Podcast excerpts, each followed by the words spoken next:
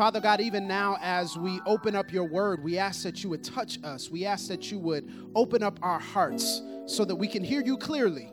We ask that there would be no distractions, that you would remove all obstacles. And God, I pray for those who came in here needing a word, needing a touch from you.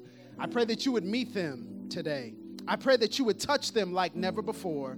I pray that you would remind them that you are a very present help in time of trouble. You are a strong tower that we can run to, and we are safe. We are safe in you. It's in Jesus' name we pray. Everybody said, Amen. Turn to your neighbor, say, God is good, and I'm glad about it. Can we give it up for this choir? Can we give it up for, for them leading us into the presence of God? You may be seated. You may be seated y'all were doing kind of the half sit down thing, like, is he going to tell us to, to stand up? No, y'all can sit down. Nehemiah chapter 6, verse 3. Nehemiah chapter 6, verse 3. We have been going through a series entitled Rise Up and Build. Everybody say, Rise Up, Rise up. and build. Now, this is built on the idea that our theme for the year is whole church. Everybody say, whole church. And what that means, if you're just joining us today, what that means is that we are making an endeavor, making intentionality this year to be whole, to be complete, to be mature, to be who God has called us to be. Anybody still believing in the whole church vision? Anybody believing that God wants you to be whole from the inside out? And what we have said is it takes a whole church. That means it takes a mature church, a complete church. And we've been unpacking this idea of what it means to be whole uh, from the book of Nehemiah in the series Rise Up and Build. And last week we talked about opposition. We talked about when people just don't get you. How many were blessed by that? When people just don't get you. Hopefully you went and applied it and you didn't leave those people in your life. Amen. Amen.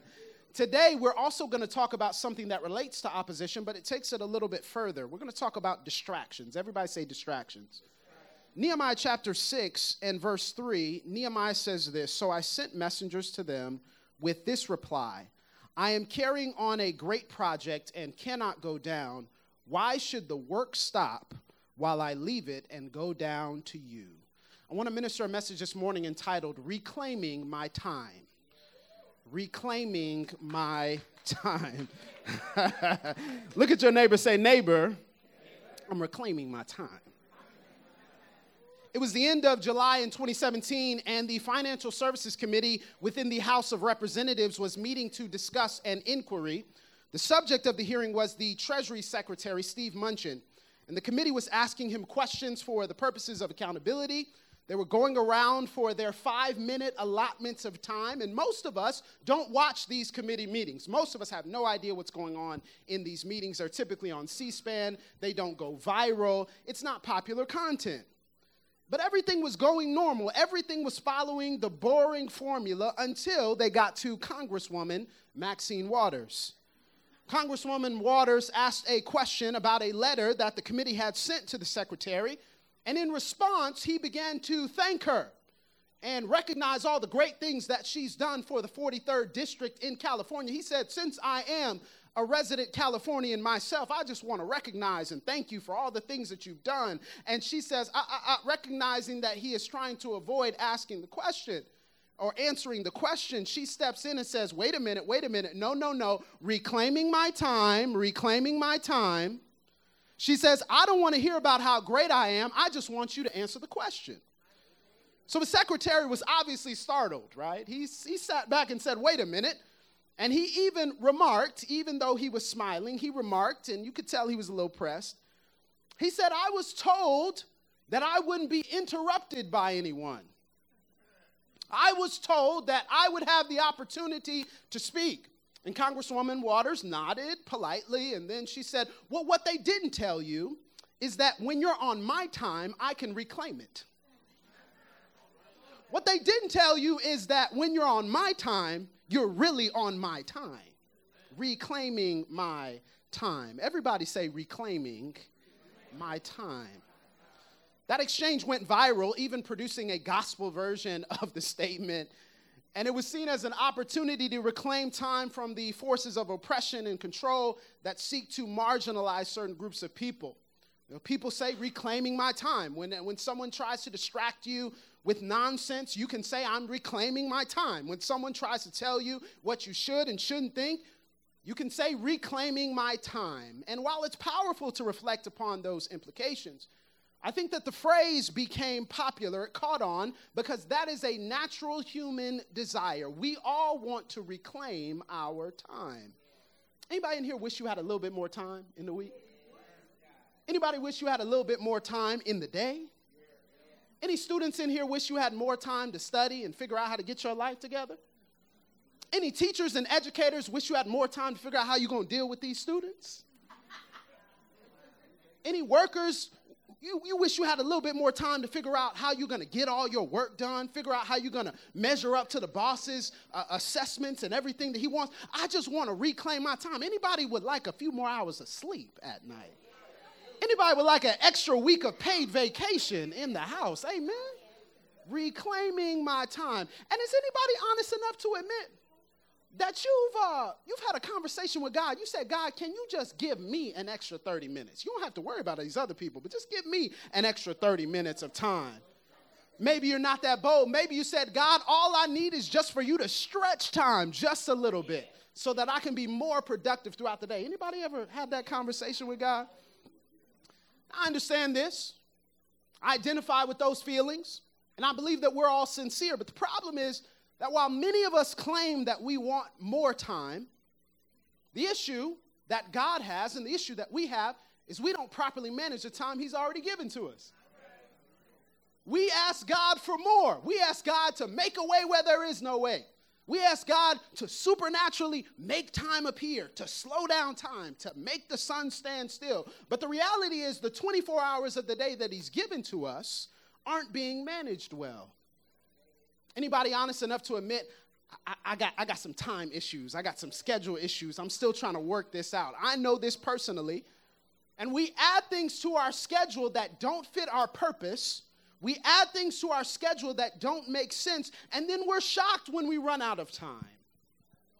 We're shocked when we can't get everything done that God has called us to accomplish. We're shocked when it doesn't work out in our favor. And God is calling us today to reclaim our time from this idea of more. I was listening to a basketball podcast last year, and the host, Bill Simmons, he referenced Pat Riley. Anybody know who Pat Riley is? Pat Riley is a Hall of Fame coach who has led six teams to NBA championships. And, and Bill Simmons was talking about how Pat Riley was writing about the 1980 Los Angeles Lakers. Any Lakers fans in the house? It's okay. Y'all gonna be okay. Okay, y'all are. I see. I, I, did that so y'all can see who y'all gonna have to avoid during the playoffs. Okay, stretch your hands toward them and pray for them. You know they're gonna be. You know. You know they're gonna be excited. So the Lakers won the championship in 1980, right? Lakers fans will tell you with Magic Johnson, that young man up there. But they didn't win the next year. As a matter of fact, they got eliminated in the first round next year by Moses Malone and the Houston Rockets. And the reason for that is this phrase, which I believe applies to us today. Pat Riley says they fell prey to the disease of more the disease of more. He said this listen to this quote success is often the first step towards disaster. Success is often the first step towards disaster. Why? Because when a team wins a title and accomplishes something, everything on a team changes. Everyone on the team wants more shots and more attention and more money. And what it does is it kills team chemistry because they cannot be thankful for what they have right now. The disease of more. And he said it's hard not to be selfish, but you have to fight that disease because what it will do is it will prematurely end dynasties. Pat Riley said that teams who win championships are often ultimately dethroned not by other better teams, but by forces within the organization itself. And I believe that not even related to basketball or sports, not even related to corporate America, the church has a problem with the disease of more. We desire more, but we're not properly managing what God has already given to us. We desire more in our personal lives. We say, God, take us higher in 2020. But God says, What are you going to do with the word that I gave you in 2019? We say, God, we want more opportunities and more doors. Shut those other doors that are lesser and open up the big doors that are going to give us that next level of you, that next level of understanding, that next level of success. And God says, No, no, no, that's not my purpose for your life. Does everybody in here realize that you have a purpose in life? You have a purpose. You have a reason why God created you. And the problem that many of us are running into is we cannot reclaim our time because we are confused on our purpose. We don't know what we've been called to do. We don't know why we exist. We don't know what God has called us into. And it's leading to time confusion, the disease of more distractions. It reminds me of this Benjamin Mays poem. He said this He said, I've only just a minute. Only 60 seconds in it. Force upon me, can't refuse it. Didn't seek it, didn't choose it, but it's up to me to use it. I must suffer if I lose it. Give an account if I abuse it. Just a tiny little minute, but eternity is in it. Do you realize that the time you're living in is important, church? Do you realize that every single day is an opportunity for you to take a step closer to your purpose? Look at your neighbor, say, Neighbor, it's time to reclaim our time. I submit to you the greatest threat to your purpose in God is not your lack of resources. The greatest threat to your purpose in God is not your lack of access. The greatest threat to your purpose in God is not other people. The greatest threat to your purpose in God is not even the devil. The greatest threat to your purpose in God is our lack of focus. It's our lack of focus. God is calling us today, church, to have laser focus with what He has called for us to do, not someone else. Not someone in a similar position to us, not people on social media. God has called us to our purpose. Nehemiah had to come to this reality. He had postured himself well before God. He had prayed to God for provision. He had experienced that provision. Then he faces opposition, but now he faces distractions. There are three things that you have to do if you want to reclaim your time from distractions. You ready? The first one is this if you want to reclaim your time, you have to audit your invitations. You have to audit your invitations. Look at Nehemiah chapter 6, verse 1. When word came to Sanballat, Tobiah, Geshem the Arab, and the rest of our enemies that I had rebuilt the wall and not a gap was left in it. Verse 2 Sanballat and Geshem sent me this message Come, let us meet together in one of the villages on the plain of Ono. But they were scheming to harm me. Nehemiah gets an invitation. He accomplishes God's vision for his life. And the closer that he gets to God's vision, the opposition increases. You know that's a rule, right? The closer you get to accomplishing what God has for you, your opposition will increase to match it. The closer you get to realizing your purpose in God, the opposition will ramp up because they realize if He puts gates on this wall, then we're not going to be able to get in. We're not going to be able to overthrow them from the inside out. And so Sanballat, Tobiah, and Geshem send a messenger. Come meet us. They send an invitation. You know, it's really nice when you get invitations, right? It's really nice when you get invitations. Someone rightfully said, sometimes, right? If, if you get an invitation to a wedding, you know, that's an honor, right? It's an honor to get that invitation. But you also know you probably have to buy a gift, too, right? You probably have to buy a new outfit. You probably have to get your hair done or your hair cut you probably have to make an investment based upon the invitation that you've received. And so invitations are nice, but sometimes invitations are actually tricks. Sometimes invitations are not built up for our success, but they're setups for our failure. Sometimes invitations are not as good as we think they are. You see, I believe we suffer from something, it's called premature testimony syndrome. Can I talk to you about that? Premature testimony syndrome praises God for a door that's open before we've asked Him if it's the right door. Premature testimony syndrome says, I'm gonna run down to the altar and clap and shout and sing because I got the job offer before we sat down and asked God, God, what do you want me to do with this? You see, some of us are guilty of praising God too quickly when God says, wait a minute, that wasn't me. That was the enemy. That wasn't me. That was somebody else. I didn't set that up for you, but we're so ready to go to the next level that God says, wait a minute, you need to make sure this is something I ordained in the first place. And so we clap our hands and we shout and we get really excited, but the problem is God isn't in it. Can I help you with something? Every good invitation is not a God invitation. Every good opportunity is not a God opportunity. Every door that's open is not one that you shouldn't just pull close yourself and walk down the other way and hop out the window so you get out the house in the first place. You hear what I'm saying? You need to audit your invitations. And this was a red flag because Sanballat, Tobiah, and Geshem had done nothing but oppose Nehemiah. They had done nothing but stand against him. They had done nothing but push him away. Let me help you with the principle. Just because an invitation is present doesn't mean it should be a priority.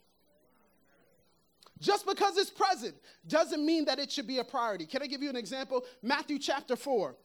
In Matthew chapter 4, Jesus himself is tempted by the devil. The devil comes up and says, I can offer you all these things. Final temptation. The kingdoms of this world. All you have to do is bow down and worship me. How many know that's a bad deal? And many of us have a silent, cursed deal that we are offered on a regular basis that we could accept because of all that comes with it. And God is saying, I need you to exercise discernment. I need you to exercise prayer. I need you to exercise careful consideration because every good opportunity is not a God opportunity. Can I help you with something? Be careful of your invitations. Why? Why should we be careful of your invitations? Because some invitations are a setup for an assassination. Some invitations are a setup for an assassination. Watch in the village of Ono, they were calling him to leave Jerusalem and said, Nehemiah, come up to us 25 miles away from Jerusalem. Now, in Jerusalem, he was insulated. In Jerusalem, he had his people with him. In Jerusalem, he was on familiar territory. But they asked him to travel on the road of Ono. Now, you don't know this, but in that time, the people who were traveling to Ono would often get robbed or assassinated if they were leaders of state. So they were trying to set him up for assassination. You know, sometimes you don't need to step onto a stage or a platform or eat at a table. You know, you know, I've learned this that sometimes you're at a table to eat and you don't realize that you're on the menu. You sometimes you there and you realize, oh, they talking about me. Oh, this is this is something different. You step into a room and you realize that they ain't your friends. You step into your room and you realize, oh, they're not really for me here. See, sometimes God wants us to turn some things down and push some things away because sometimes invitations are not for us, they're setups for an assassination, church. That's why we don't accept every single opportunity. That's why we don't say yes to every single thing.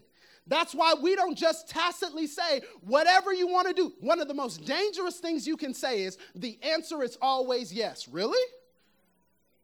Some people are in your life for a season, and sometimes God needs you to say no to them in the next season.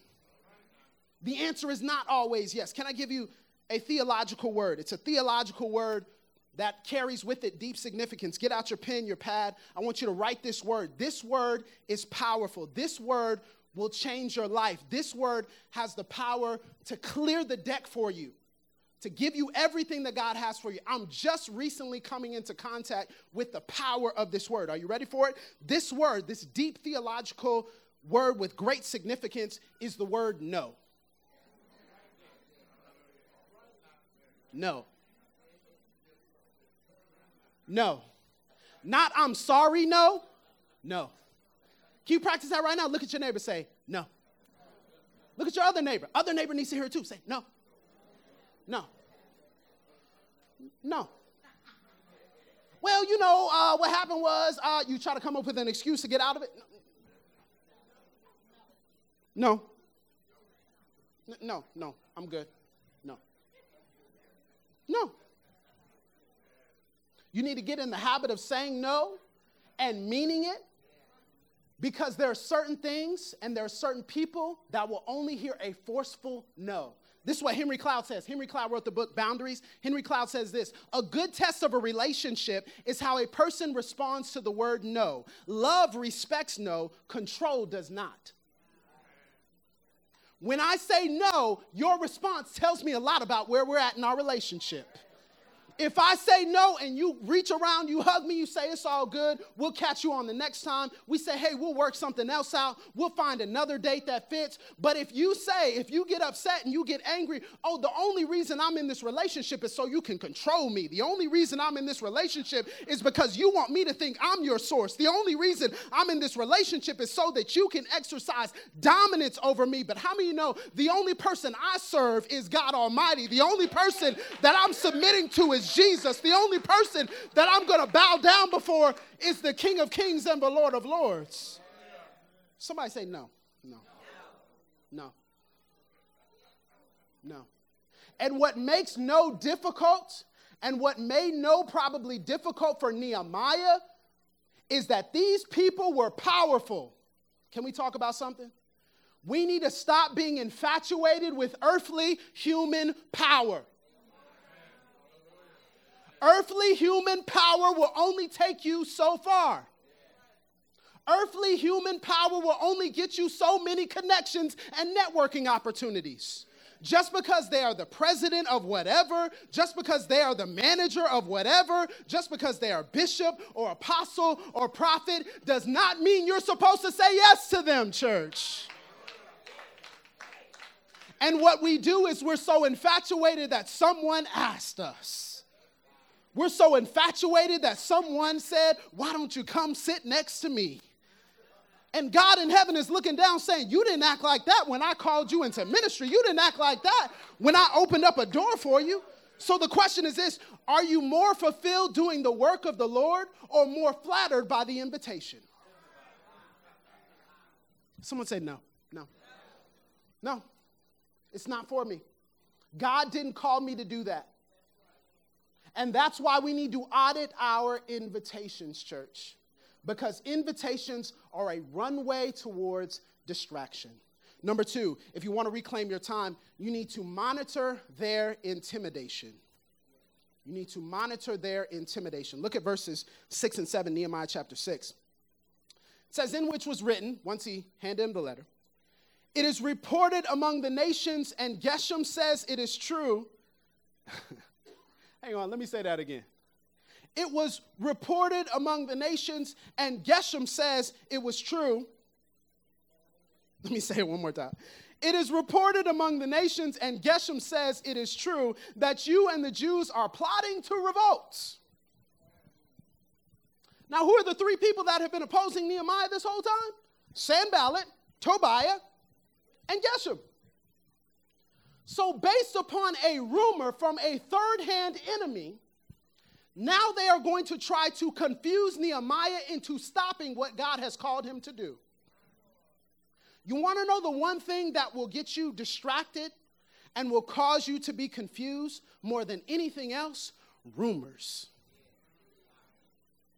Rumors. Well, you know, I heard. You know what I heard about so and so, right? I ain't gonna say, you know, that's how someone know you know someone wants to actually say what it is when they say, well, you know, it ain't really my place to say or whatever, but I mean, you know what I heard though, man. Woo! It's crazy. But I'm not gonna say nothing. You know, I don't want you to, I don't want to put you in the middle of everything. You know what I'm saying? I'm gonna just go ahead and tell you what it is.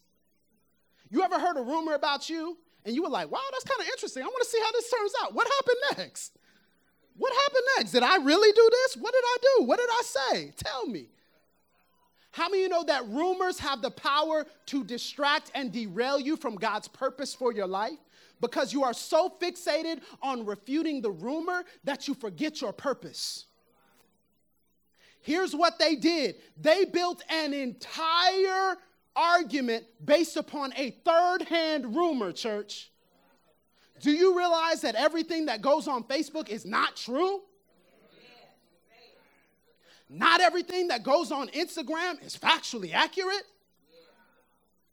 not everything that people says that goes viral is actually intellectually verifiable. And there are so many people that want to get the validation of the crowd that they build their entire lives and their entire arguments and their opinion about you based upon what they heard about you. So they don't like you and they ain't even met you yet. They don't like you, and we've never had a face to face conversation, but based upon what someone else said. You know, sometimes you got to leave people in their wrongness. Sometimes you got to let people believe whatever they want to believe about you. Let me tell you something. If you want to refute every single rumor that is passed around about you, you will never get anything done. You will never accomplish anything for God. You will never see the fulfillment of your purpose. Because it doesn't matter what you have been called to do, I can say this with confidence God did not call you to refute every rumor that you hear about you. He didn't. Furthermore, watch this. He hands it to him. Look at verse 5. Verse 5 says that he hands it to him in an unsealed letter. An unsealed letter and in his hand was an unsealed letter. What does that mean? That means that not only is the messenger reading it, but the messenger shared it with everybody. It's on Facebook now, y'all. It's unsealed. They wanted everyone to know. You see, sometimes people are sharing rumors about you or about us or about the work of God simply because they want to confuse everybody else who's watching? That's why it's so important for us to stay prayed up, to stay consistent, and to stay focused. Because if we are not careful, we will let what someone says in public distract us from what God has called us to do. He handed it in an unsealed letter. He said, Well, you know, I'll just put it in a Facebook group I'll put it in a private Facebook message and leave it out there. Or, you know what? This is my favorite. When people sub status you, they talk about you without adding your name in. They basically put in all the details about who you are. You know, you know how sometimes they do that? They say, Well, I heard that this person who's about 5'10 and a half and has an afro and wearing a white shirt and the son of a preacher who gets up on Sunday mornings and he be preaching too. I heard that maybe possibly this could be true about him. And you like, wait a second, wait a second. Nobody came and told me this. Nobody came and said this to me. Nobody asked me if it was true. But people will believe the lie about you quicker than they hear the truth about you. What do I say? But lie goes around the world twice before the truth has the time to put its pants on. And we need to be careful, church, because we need to be careful that we're not co conspirators with the rumors and the unverified reports of what someone else says. Just by simply listening and nodding, we can give tacit agreement to whatever someone says out of their mouths. No, listen, I'm not a safe place for your rumors. No, I'm just going to let you know right now, I'm not a safe place for your rumors. Go ahead and seal that letter up. Go ahead and walk away. I don't want to hear the unverified reports. If I can't hear from the horse's mouth, I don't believe it. That's what God has called us to do when it comes to his kingdom. I will only listen to what I can verify. The devil moves in darkness. The devil moves in the shadows but God moves in the light. Can I tell you one more thing that they did? They took it to another level. Look at this Nehemiah chapter 6, verse 10. one day I went to the house of Shemaiah, son of Delaiah, son of Mehetabel, who was shut in at his home. He said, Let us meet in the house of God inside the temple, and let us close the temple doors because men are coming to kill you. By night, they are coming to kill you. Later on, Nehemiah finds out that this person was actually paid by the enemy to talk to him using the language of God. Now, I would expect it if unsaved, unbiblical, untheological people spread the rumors themselves. But when it's people within the context of the church, when it's people who name the name of Jesus, Y'all looking like I'm talking about you. I'm not talking about you. I'm just saying what's in the text. Y'all like, oh, who said what? I'm. I'm talking about the text. It just came out of the text. Don't worry. I'm not shooting at anybody, okay? No free smoke here. I'm good. I'm good. I'm, I'm, I'm good. I'm just preaching the word. Just a principle for you to keep in mind. Y'all were looking like, oh man, he coming at us hard though. The reality, though, is we need to be careful because we can be led astray. Just because someone is representing the church does not mean they're telling the truth. And there are a lot of people who say, God said this, thus saith the Lord that. And just because God hasn't gotten them yet doesn't mean they were telling the truth. Their retribution may come later, their judgment may come when they stand before the king. But that's why it says we must test everything that is said in the name of God. Test the spirits to see if they are true or not. One more thing, and we'll move on. Nehemiah chapter 6, verse 7. They give Nehemiah an ultimatum. They say, There is a king in Judah now, this report will get back to the king, so come, let us meet together. They give you an ultimatum. You want to know one of the most dangerous, manipulative, emotionally destructive things that someone can do? It's give you an ultimatum. If you don't do this, then I'll do that. If you don't accept me, then I'll say this. This happens a lot with our young people, and I want them to tune in on this. Young people are pushed into doing things prematurely before they are supposed to simply because they feel and believe that if they don't do whatever this person asked them to do, then they will be left alone and rejected. They are presented with a passive ultimatum. Well, if you don't want to do this, that's cool. Like, I can just find somebody else. Well, you know, if you don't want to participate in this, it's all right. You know, it's cool. Maybe this isn't for you. And these are schemes from the enemy to distract us, but they are also opportunities from God to reveal who our true friends are. Ultimatums reveal true allegiance, church. If someone gives you an ultimatum and says, if you don't do what I said to do, then I will leave you. I will do this. These consequences will happen. How many know that that person is trying to control you? That person is trying to exercise manipulation over you. So you have to monitor their intimidation. Finally, and then we'll let you go. Remember your inspiration. Everybody say inspiration. After all this, Nehemiah sends a reply. He says, Nothing like what you are saying is happening. I love this. You're just making it up out of your head. They were all trying to frighten us, thinking their hands will get too weak for the work and it will not be completed. You want to know the danger of being distracted? You want to know the danger of not having focus? Do you want to know the danger of believing every lie and trying to refute every rumor? The danger is that you won't complete the work that God has called you to complete. You won't do what God has called you to do. That's why I like to say reclaiming, it's all about remembering. Reclaiming is all about remembering? Do you remember what God called you to do? Do you remember what assignment He gave you? Do you remember the instructions that He delivered to you? Do you remember all the times that He's confirmed that this is something you're called to walk in? Do you remember?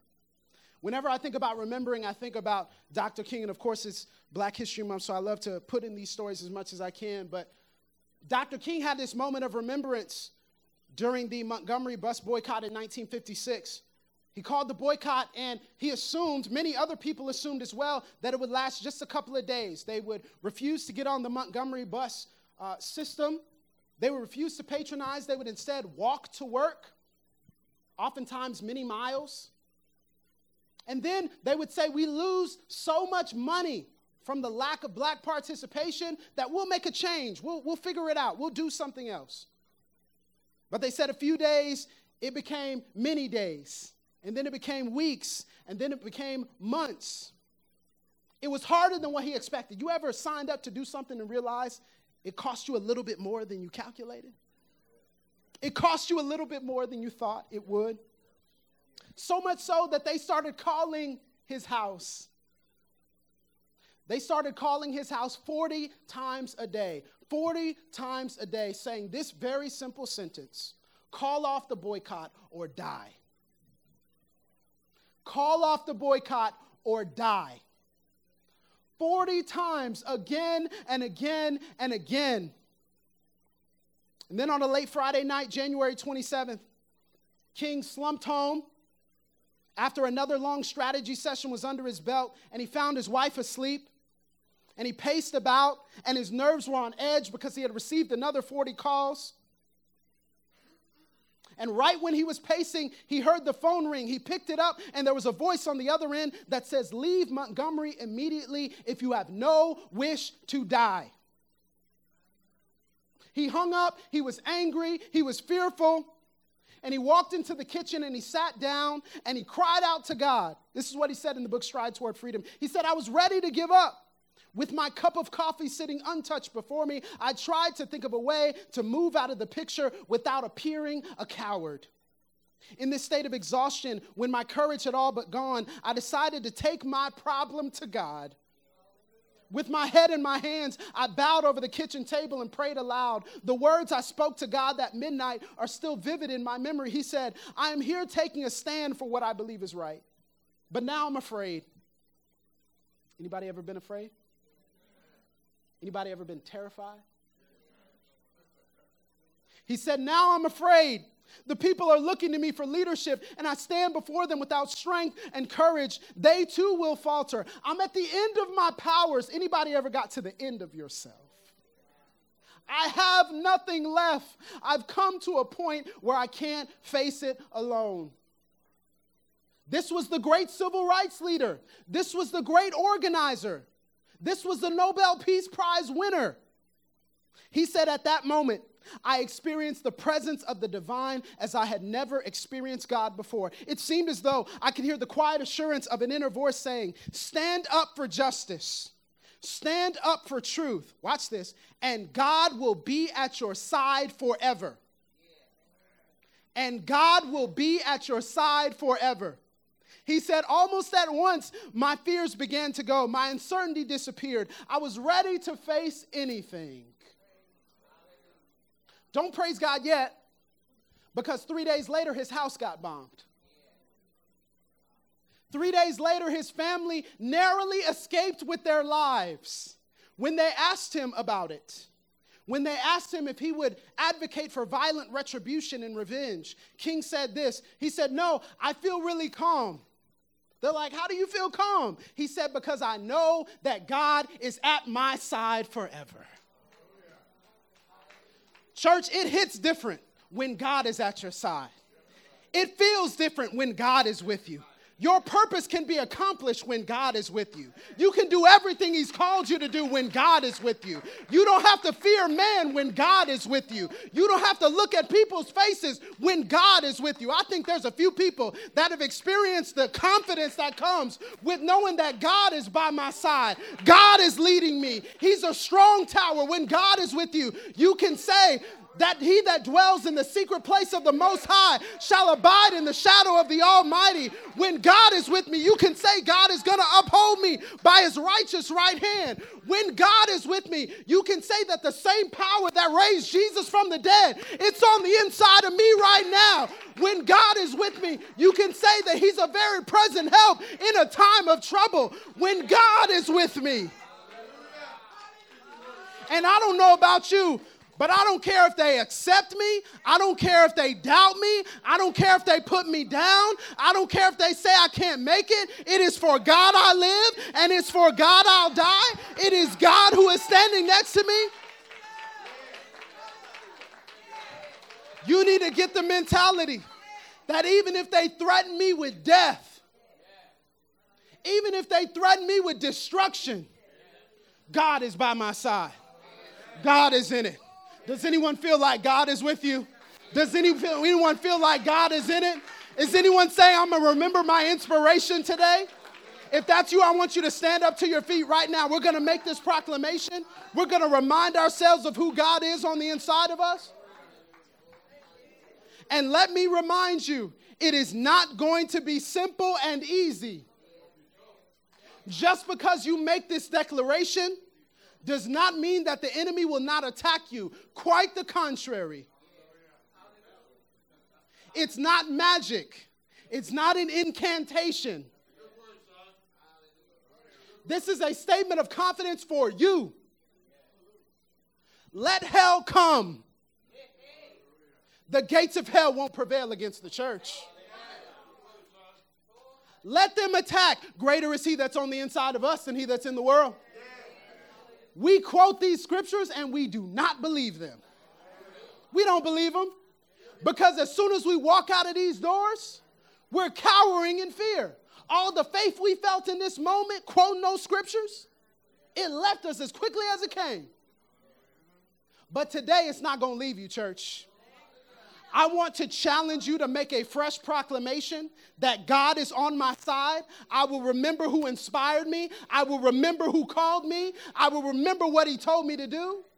Lift up your hands right now. Lift up your hands. Father God, right now I ask that you would give your people confidence, that you would give your people boldness, that you would come down and give them a double portion of your anointing, that you would set their faces forward like flint, that you would strengthen their legs. Even as Nehemiah said, strengthen the work of my hands, God. When people are trying to distract me, when people are trying to put me down, when people are trying to talk about me, when they're spreading rumors on me, when they're saying I can't make it, even when people in your own house household doubt you, I need you to remember that God is for you. God has promised never to leave you and never to forsake you. God, I pray that you would come down and I pray that you would inhabit them in a way that they have never been inhabited before because they have a mission to accomplish in 2020. They have things that need to be done in this year, they have things that need to be seen in this year. And God, no devil from the pit of hell itself is going to be able to stop them. So, Father, we praise you in victory. We don't praise you for victory. We praise you in victory because you've already given it to us.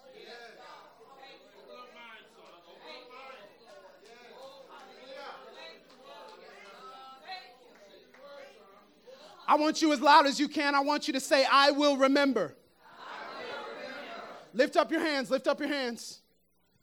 You said it like you were at a, at a, at a football game. That's great. They scored. Yay. Say it with your spirit. Because whatever it is God called you to do, don't forget it. Whatever God called you to do, don't stop. Don't let anybody distract you or dissuade you. Where God called you to be, you stay there.